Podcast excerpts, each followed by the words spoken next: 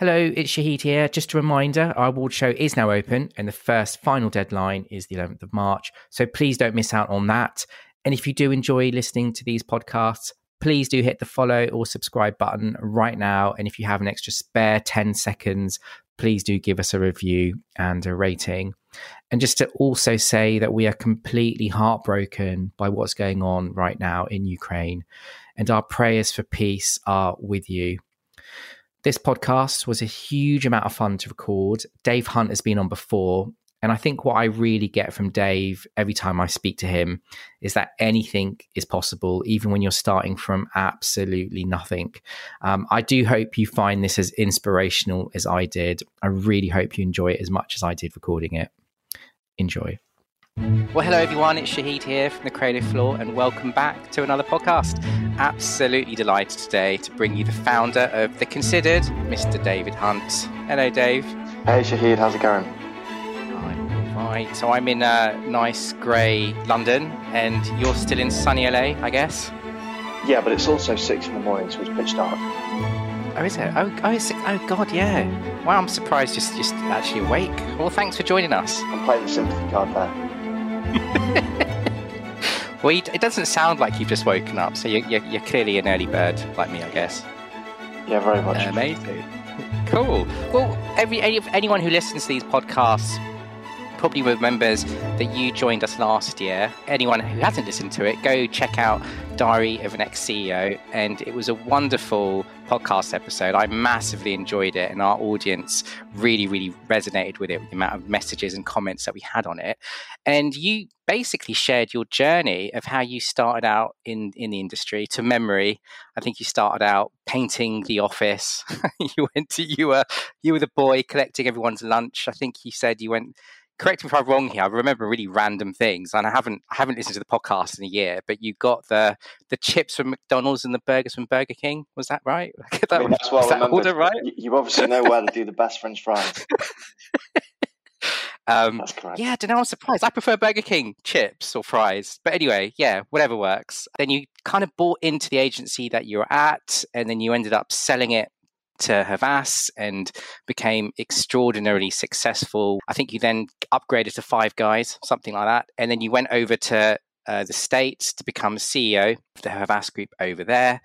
And then last year, remember you calling it a day and you went off to just think and take some time out. You set up an amazing clubhouse uh, called Health Reconsidered, which was Monday to Friday, three o'clock uh, UK time. And you were just taking time to just meet people and just discover what was next for you. And then shortly after, you founded your own agency called The Considered, which looks hugely exciting. So we thought it just really great to get you back on to sort of see what's next. That is a very generous introduction, and I have to correct a couple of things. So, you are absolutely right. You are absolutely right. I used to get the fries from McDonald's and the burger from Burger King because it was early 2000s, and Burger King were doing that crazy coating thing at the time on the fries, for those that remember. And the next thing was, I definitely wasn't the CEO of Havas when I came to the US. I was the chief digital officer. Uh, and that, that was oh. the role that was the role I came over to do in, in Havas. So obviously the CEO, shareholder of Havas Lynx, but when I came to US, chief digital officer. Ah. So an important correction. The rest though was perfect. See, see, I remembered the fries, but I just forgot the important stuff. Anyway, that's, that's how my mind works. That's no problem. that's no problem. so, D- Dave, I mean, look, we're in 2022. I think it feels like we're coming out of this pandemic, kind of, in the Western world. We're at a really interesting crossroads, right? Day that we're recording this, we could be on the verge of war with with Russia and Ukraine. Uh, you know, Boris Johnson's turned number ten into the Ministry of Sound during lockdown. It's sort of looking like we're heading for a potential recession, depression, massive inflation. You know, Afghans are selling their kidneys and their kids to eat. The whole world looks like it's just someone's just throwing it up all in the air. Why am I starting a new agency? why you started a new agency. A lot of people listening to this would really love to know your perspective and also what's next and whatever. Like these eh, you know what? It's really interesting. I'm going random now. A lot of people when they get in touch with these podcasts they go what are the questions? What's the format? And i genuinely just tell them there is no format. We just get on and we chat. So this is a proving point. Let's chat. Yeah so you, you, mentioned a few things in there that i'm, I'm you know, not going to comment on in terms of you're more qualified than me to talk about Partygate. I still remember your LinkedIn post outside the doors, number 10. Um, but definitely happy to talk about you know the second chapter and, what we're trying to do in the, in the healthcare space. You're right. Left of us last year and then set up uh, Health Reconsidered, and it's weird because I'm sure you're the same. Just worked at such a pace for 20 years that actually you almost never never kind of stop and think. And taking those sort of three to six months to listen to people that I'd never heard of before and understand those different opinions and different perspectives was was really like quite inspiring and like super duper useful. And that allowed us to go, okay, you know, what is next? And I'd love to explain really, you know, why would do the considered? One was as we're speaking about is the industry is is desperately, desperately in need of change in terms of how it builds brands, how it, you know, supports healthcare professionals and how it makes a difference to the lives of patients. So it was really, really in need of change. I felt a lot of the agencies almost don't they have incredible people like incredible super talented people you and me work with all the time. And then i'm reflecting going do they have the time and the space to be the brilliant people like they can be? Or are we so always up against it on like core deliverables and core timelines that actually you never get to to really think? And i'm sort of working through this process and i'm going i'm absolutely convinced I can create a culture or a way of working that actually allows us to stop being in the weeds of going detail lead, lead piece, website, and actually goes, there's a problem and there's a brief, and how best are we going to solve it? And, and, and I feel like the industry over the years has gone a bit mad and become a little bit like almost a production line, quite commodity based. And, and, and the people within it are amazing. And I'm there going, how can I unlock this brilliance and allow creative people to like be creative? So that that that was like one of the thoughts. The other was going, you know, Creative Lynx started. Not many people know this, but started like in a house, and it was a semi-detached, and it went from a semi-detached to a detached, and then we kind of went into the house next door and, and the house at the back, and then it, and then it moved into a mill, and then it was like one mill, and then it was like two mills, and then it was three mills.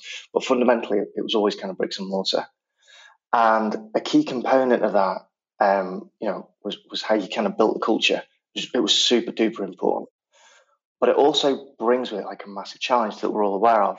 And and I don't think there was a day I was in charge of Havas Lynx when I didn't have a really serious recruitment need, where I wasn't going, how do I juggle the team I've got and sort of try and maintain this all clients?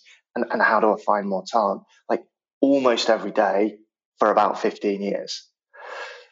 And suddenly you're going, maybe there's not like this like glass ceiling of a 50 mile radius of the office in terms of trying to bring talent.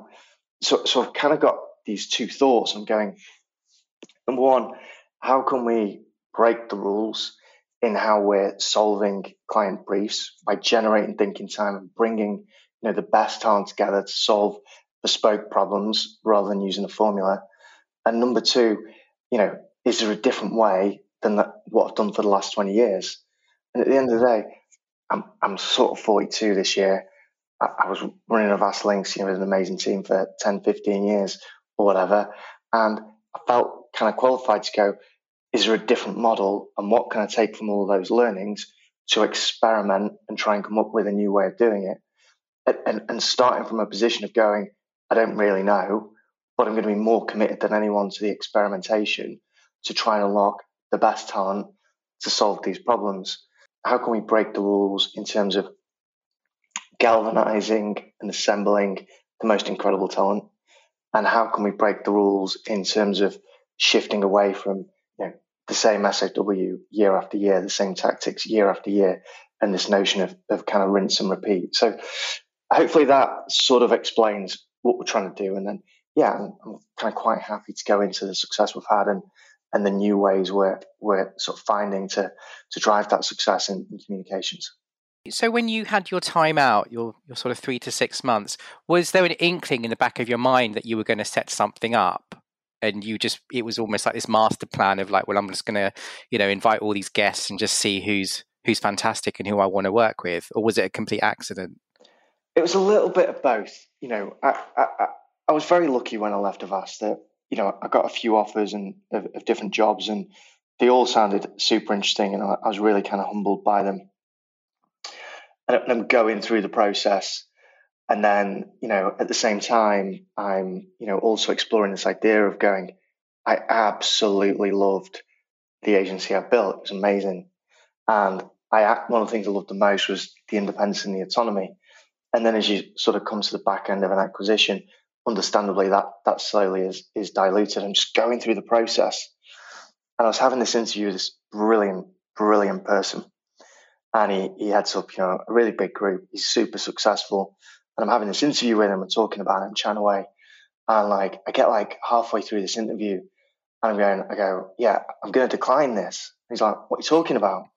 and I go, like, with the greatest respect, like, I kinda wanna be you as much as you know work for you. Like yeah. I'm looking at you and I'm listening to you, and you know there's not many people at my age who've got my experience who who could do what you're doing, and you know, and I, I say this with like I, I've learned loads of stuff. I've been very very fortunate to be surrounded by incredible leaders.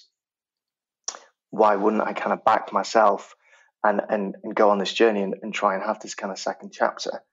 Um, so yeah, so so that that was the journey, and, and yeah, of course, you know, I was getting increasingly inspired by the people I spoke to, and, and I started to see the pieces falling into place, and I started to see that we could be something different, and that we could be independent, and we could be autonomous, and we could choose how we worked, and we could experiment, and we could be selective and thoughtful in the clients we worked with and the work we delivered, and it's going, you know, do you want to do that for the next ten years with like incredible freedom? And the ability just to prioritize time and work. It's like, yeah, of course, that, that that's who I am, and that's what I want, and that's going to make me happy, and it's going to make the people around me happy. So, yeah, let's do this. Let's do the considered. Yeah, because I when I remember when you when when you announced it and all the PR around the agency, and of course I went to the website, and all of a sudden it said like you had fifty people you know, you're a 50 person agency. And I was like, God, how do you do that? it's just launched. so how, how, did you do that? Yeah, it, it was, so, you, you know, if, if you, if you look at the positions of a lot of agencies, you know, and, and I've been there as well, I felt there's similarity in, in what they say. I, I feel like the, the, different shades of the same thing in, in loads of ways, and there's better ones and there's worse ones, but, but they're all roughly speaking in, in the same space when you arrive at this idea of, of breaking the rules, it suddenly becomes really, really liberating. How do we break the rules of how you establish like a group and a group of agencies? And everyone knows this that, that holding companies it's almost part of the model. You, know, you buy an amazing agency, uh, amazing things happen, but over time, like inevitably, the founders, the entrepreneurs, the leaders, they, are going to drift away, and, and that, that's just natural. You know, that that's just who they are, and I'm sort of a proof point in that. So the, what I did, I went to some brilliant independent agencies that I knew really well, that I've known for years, who I have the greatest respect for. And I was saying to them, I go, you know, how would you feel if you could retain all your independence and retain all your uh, autonomy and continue to be the entrepreneurs you want to be, but also benefit from being part of a global group? And benefit from, you know, the global opportunities that represents, the global insights, sharing of best practice, common investment, and all the brilliant things, you know, I'd learned from Havas. And they're like, that sounds amazing. So we came up with, you know, a completely alternate structure to the holding company one. We broke the rules other people did. And it allowed us to assemble this team of, of 50 plus on day one that were experts across creative strategy, uh, digital health, social, search, um, and then software and, and, product design, and and that that's how we did it. So it it was I think it was the idea we'd had, the platform we'd created, and then this this potential for people to be involved in something much bigger than necessarily they were individually, but also retaining, which I think is so important, that that independence, that autonomy, because fundamentally, that's what I think delivers. But That's what I know delivers best work. And, and did you have any clients before you kicked off um, that considered? Yeah, so I, so I would say, and I've done lots of hard things in my in my time. I think we all have. Everyone has different challenges at different stages. If I would have done this in Europe, be completely different. You know, I'd be surrounded by clients I've worked with for 20 years. I would be within creative communities that I know super duper well, like friends and partners. But I chose to do this in the biggest market in the world, where I'm relatively unknown, where I'm still kind of building out those networks. I chose to do it when I was still sort of under my uh, non solicit, which expired on the 1st of January uh, 2022. And I chose to do it in a pandemic. So it was the single, like, I think, hardest thing. And, and the biggest thing in that w- was doing it in a. I mean, I've only been in the US like three or four years. So that, that, that made it like super difficult. And, and it was weird because all you want to do is, is pick up the phone to those clients that you've worked with for 10 or 20 years and I have the greatest respect for Havas. Um, and they were very generous in terms of the deal. So I had no intention kind of going through that um, contravening it. But it meant that you had to start from scratch. So I had to start from from zero relationships. But the incredible thing was, so so typically we launch and, the launch was really fun because um, you know there, there was no media behind it. We're independent, so there was little or no budget behind it. And then suddenly in a week, we're the most spoke about agency in healthcare communications. And that's just through a bit of creativity, smart use of data and kind of social. And, you know, it's kind of a proof point for breaking the rules. So we do this launch and I say to the team, said, you know, we'll know how successful we are when the first, you know, RFP lands. So we do the launch on the first week and then Monday morning, first RFP lands and it is incredible. It's like, it's like your dream RFP. And uh, we had to decline it because it was from a client that I, for, that I formerly knew. I'm like, oh my god, this is so annoying. So, what, yeah, from so, Havas? From Havas? It wasn't. Yeah, exactly. You know, obviously it wasn't Havas, but it was from someone I'd worked with previously. So I so I had to decline it, which was you know 100% the right thing to do. 100% the right thing to do. Uh, but it was like wow. Um, but it, what the reason I tell you that is because it kind of illustrates the magnitude of the challenge that I kind of set myself. Um, but yeah, so we're you know, sorry. Just to just to confirm, so this is this is just your decision not to work with any clients that you used to work with. No, no, no. It, it's part of my. It was part of my deal. It's part it of your part of my deal. Okay. But but, oh, but, right. but I'm but I'm certainly gonna you know respect it because it was a great partnership and I'm very grateful for everything they did. But it was one of those where you're going like you've worked hard to do this launch and the first RFP that arrived, Law, is the client you can't work with. So oh, man. Like, yeah, yeah, exactly. But but I, I tell that story because because I just wanted to give you a sense of the magnitude of, of what we were trying to achieve and, and and really trying to build the build the agency and build this group with all new all new relationships. So we come to the end of the year, you know, which means we're kind of 12 weeks old, 15 weeks old, and we had six new clients. And, and wow. three of those, yeah, I know it's amazing. And three of those clients were big pharma, Three of them super exciting, going to be huge, smaller organizations. But all of those were, were from a, a base level of zero with zero prior, zero prior knowledge, zero prior relationships, absolutely a cold start.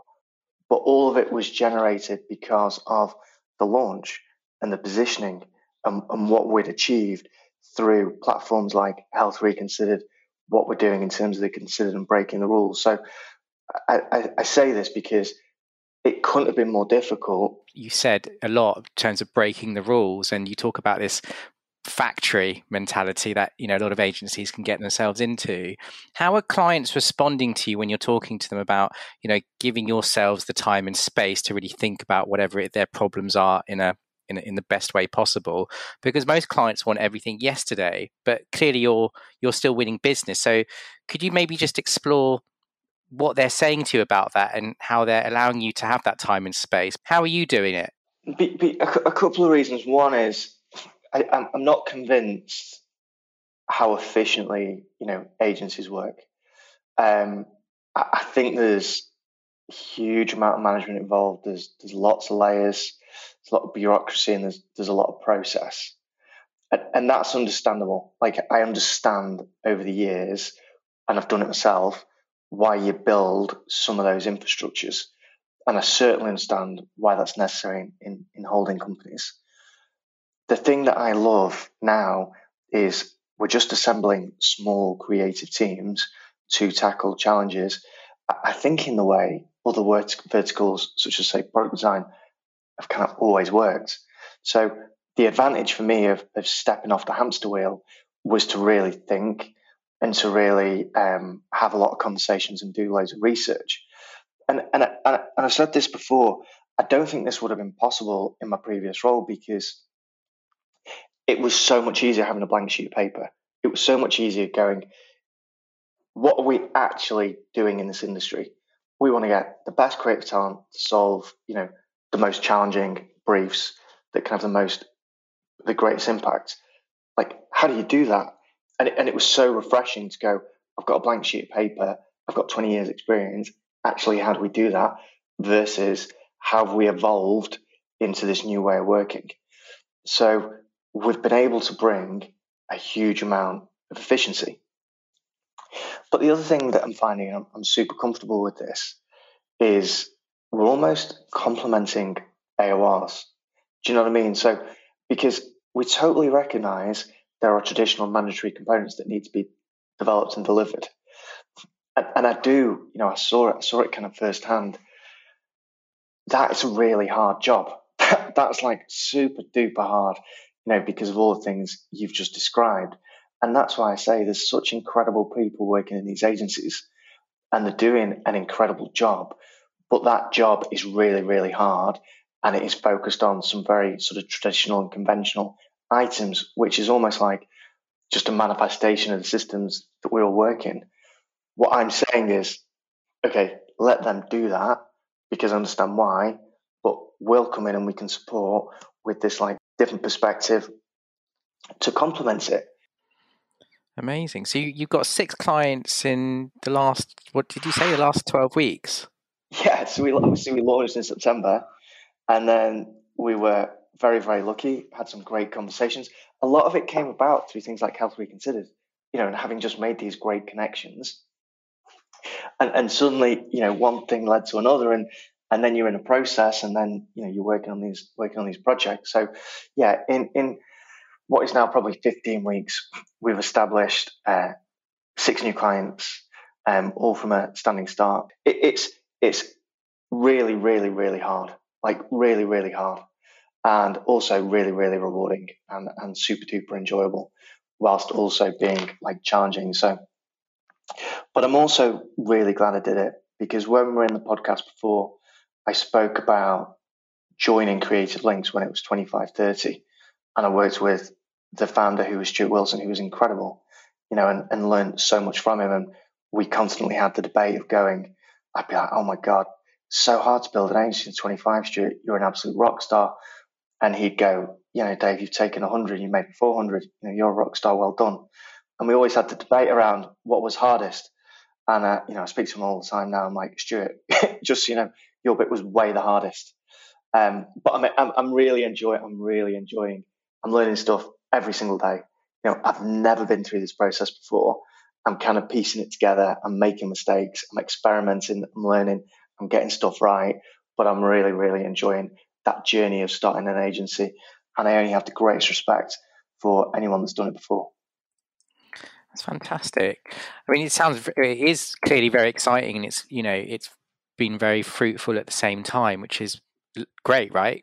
Yeah. What's your perspective then on the creative process in terms of how you guys would solve a problem? So I'm just trying to parallel the difference because I think we're all used to the classic agency model. You know, you've got account team, you've got planners, they'll write the brief, they'll chuck it over into the into, into creative art director and copywriter. They do some ideas, they chuck it back over. It, I, I personally think it's a bit of an archaic model. You know, it's been outdated for a long time.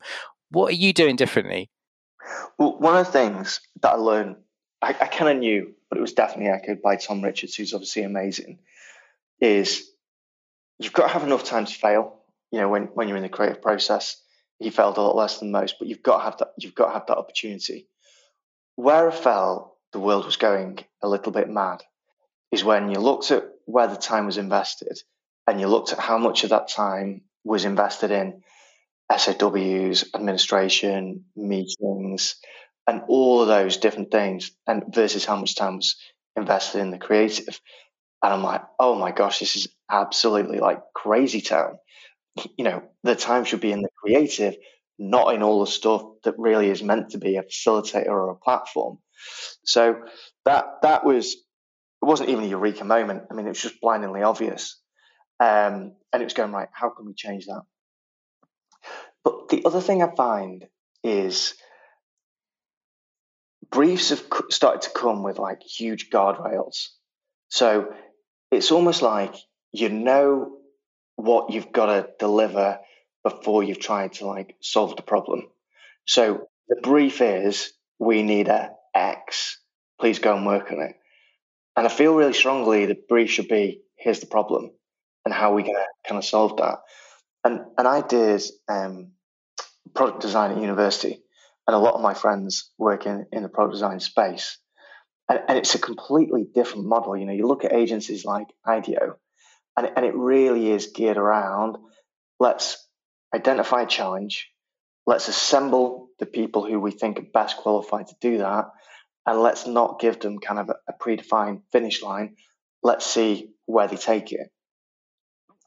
I'll always remember I saw a brilliant case study from them and they were looking at trying to improve uh, hospital experience.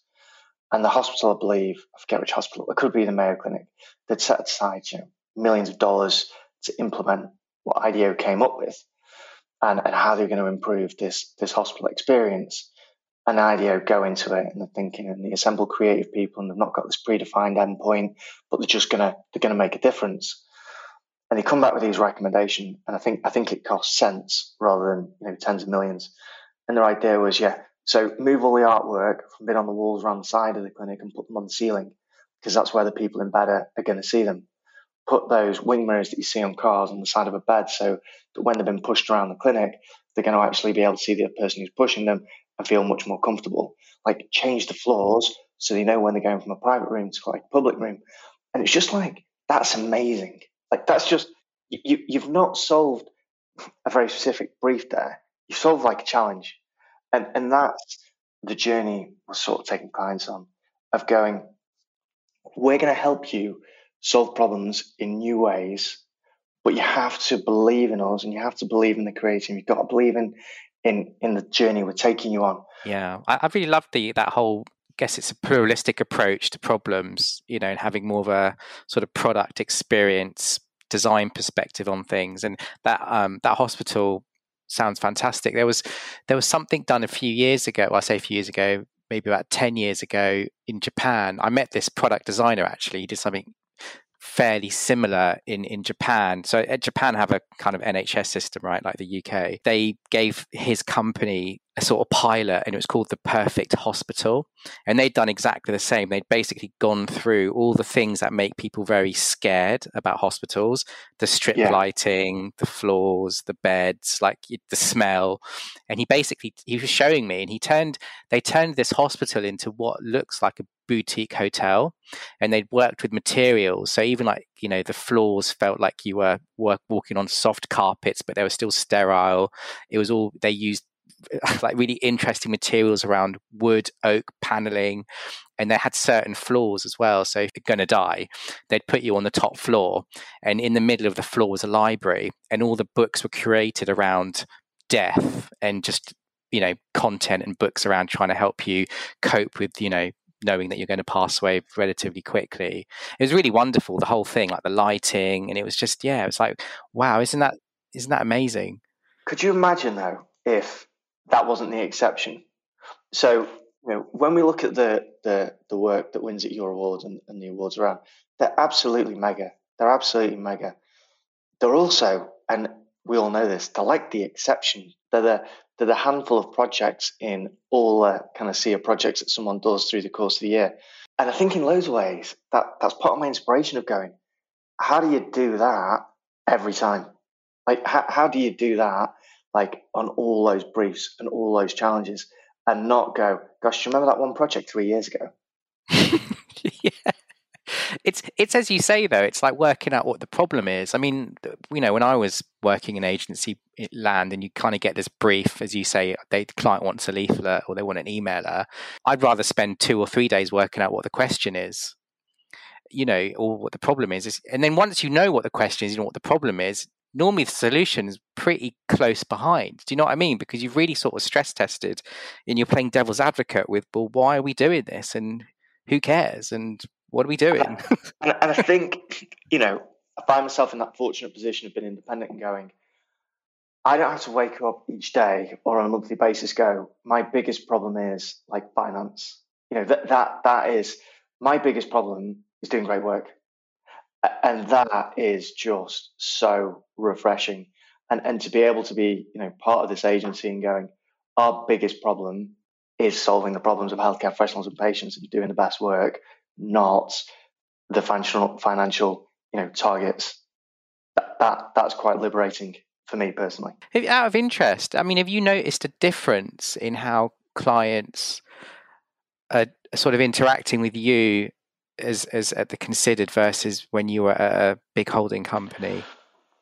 That is a really good question. So I would say no, but I've definitely noticed a change in how I'm engaging with clients. Um, 100% in that just feel under a lot less pressure and much more liberated and therefore able to be that that little bit more challenging and bold. Um, so I would I would say that's been the big difference. And what's the reaction been from them since you've been, you know, been be able to be a little bit more forthright and a bit braver, as you say? Well, so we did, you know, did sort of first face-to-face workshop, uh, second actually, uh, just before Christmas. That was that was really, you know, mad. Having been behind Zoom for you know two years, weirdest thing in the world. So I'm about to start. There's like 25 people in the room. This is a true story on, on my life. About to start, and I've got the clicker in my hand, literally about to start. And for about two seconds, I'm like, how on earth? What is the dark magic of how this works on my laptop? I like literally, I obviously knew the button made it go forward, but I'm like, how do, do I need to press something on there? And, and, obviously, then I'm like, oh no, there's a USB in the end. So I like took it out and like stuck it in. I'm like, right, you know, I know what I'm doing now. Um, but but I feel, yeah. I tell you what, I tell you what gets said every single, not every single time, but loads and loads. So when we're speaking to clients, and I've got loads of emails and I get loads of kind of feedback on this, the, the common thread and the thing almost universally given as a piece of feedback, and this makes sense, is love your energy, love your passion. Now, I think that's down to the independence, the autonomy, the model we're trying to set up. And, and I think it's just quite liberating for me and the team in the way we're working and how we're positioning ourselves and I think that manifests itself as just passion and like energy. I think we're at this point where the industry is going to change. Like it's going to change in how it works. It kind of has to change. I think everyone in the industry recognizes that. And I'm excited to experiment and try and change different things. And for me, honestly, good looks like doing some great work for a handful of clients surrounded by good people and, and taking pride in, in, what we're doing. Um, and, and I have no more like lofty ambitions than that. But but part of me feels to the point I made earlier to be doing that, having only been in the US for you know, sort of three four years in this massive massive massive massive market, you know, with all the challenges that it comes with, you know, I'd be I'd be pretty proud of what you know a kid from Manchester had achieved. Yeah, completely, completely. you make us very proud, Dave, for all the sort of Brits over here, looking, looking at what you're doing over there. What do you think are the biggest threats to legacy agencies? Let's call them that right now. Almost, almost their own momentum. You know, just, just is there a point when someone stops and rebalances and, and really looks at it and go, I understand the nature of the scale of these relationships. I understand, you know, the savings and the discounts and the economy efficiencies. But at what point am I compromising on quality for those efficiencies? And, and does this make sense? I, I just feel like every industry ever goes through those inflection points. and at some stage that will probably arrive, and that's when hopefully like quality kind of comes to the sur- surface, and and that takes place. I think the second challenge is, and I'm not telling you anything no one on this podcast doesn't know, is around is around talent. And I just find it mind-boggling. People aren't universally going wicked. My talent pool's now, you know, 7.7 billion, and how do I make the most of this? But I read like a really interesting article the other day around like remote working. So remote working is wicked for me because I live in a really sunny place and I've got a reasonably nice house. I've got a pretty nice study. So super cool for me to go like hybrid working. And then, you know, I recognize that people on the team are in, you know, stuffed in a kitchen, probably with kids screaming in the background. And it, and it, and, it, and it's really different. Um, I think it's a total and utter like waste of time to argue between like, should you be in the office? Should you be out of the office? And I don't think it's surprising that people with like long term commercial leases are going, the office is brilliant. The office is brilliant. Um, for me, there's no there's no right or wrong answer, and no one's arrived at, at the right conclusion yet. But I know the biggest challenge facing every agency is is around talent. You see it every single day when everyone posts, "Join my team, join my team." Um, for me, there is an opportunity to try and embrace a talent pool of 7.7 billion, introduce incredible diversity into your thinking. I don't know the answer. I know that I'm going to experiment and try things much more than most to try and get to a place that goes, cool. The thing that clients want the most is talent. The biggest challenge facing an agency is talent. And I'm going to experiment to try and solve that problem. Yeah, I mean, it's, it's, it's the current sort of Achilles heel right now. I mean, I th- I've read something today in the in the in the UK. I think they're predicting sixty four percent of corporate workers to quit in the next three months, which is kind of crazy. And then you've got the big resignation, obviously, over in the states, when that that that percentage is over ninety percent, I think.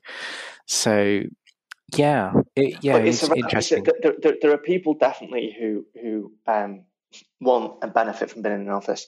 That they're probably at the latter stages of the career and the beginning of the career. I think you know there's a familiarity thing, and I think there's a coaching thing that's that important. And then there are people who it just suits them because that that's the lifestyle they want, and, and I totally like respect that. And then I've got you know a kid for me who's about to go to South Africa for six weeks, and he's going to work there for four weeks. And I'm like, cool, like that's fantastic. Just make sure you you you stay up a little bit later. Um, but what I'm finding for me is the solutions hybrid. So you know we we we come together every couple of months for a week. It's mega um, we tend to come together around like clients and workshops and pitches. Again, it's mega. And the thing that's even more mega is then you go home and you have the flexibility. So, so you've had those interactions, you've had those kind of benefits, and then you were also going, and this is wicked because you know I'm not commuting at the moment. Um, but um, and, and of course, I'm not spending 20p on every pound or 20 cents on every dollar on bricks and mortar, which is you know more creative time and lower costs. But I have to tell you, so I did realize, by the way, the reason why, you know, I think working from home has, has benefits. And that's about two weeks ago, I was, I was in a WeWork office and I wrecked my car in the car park.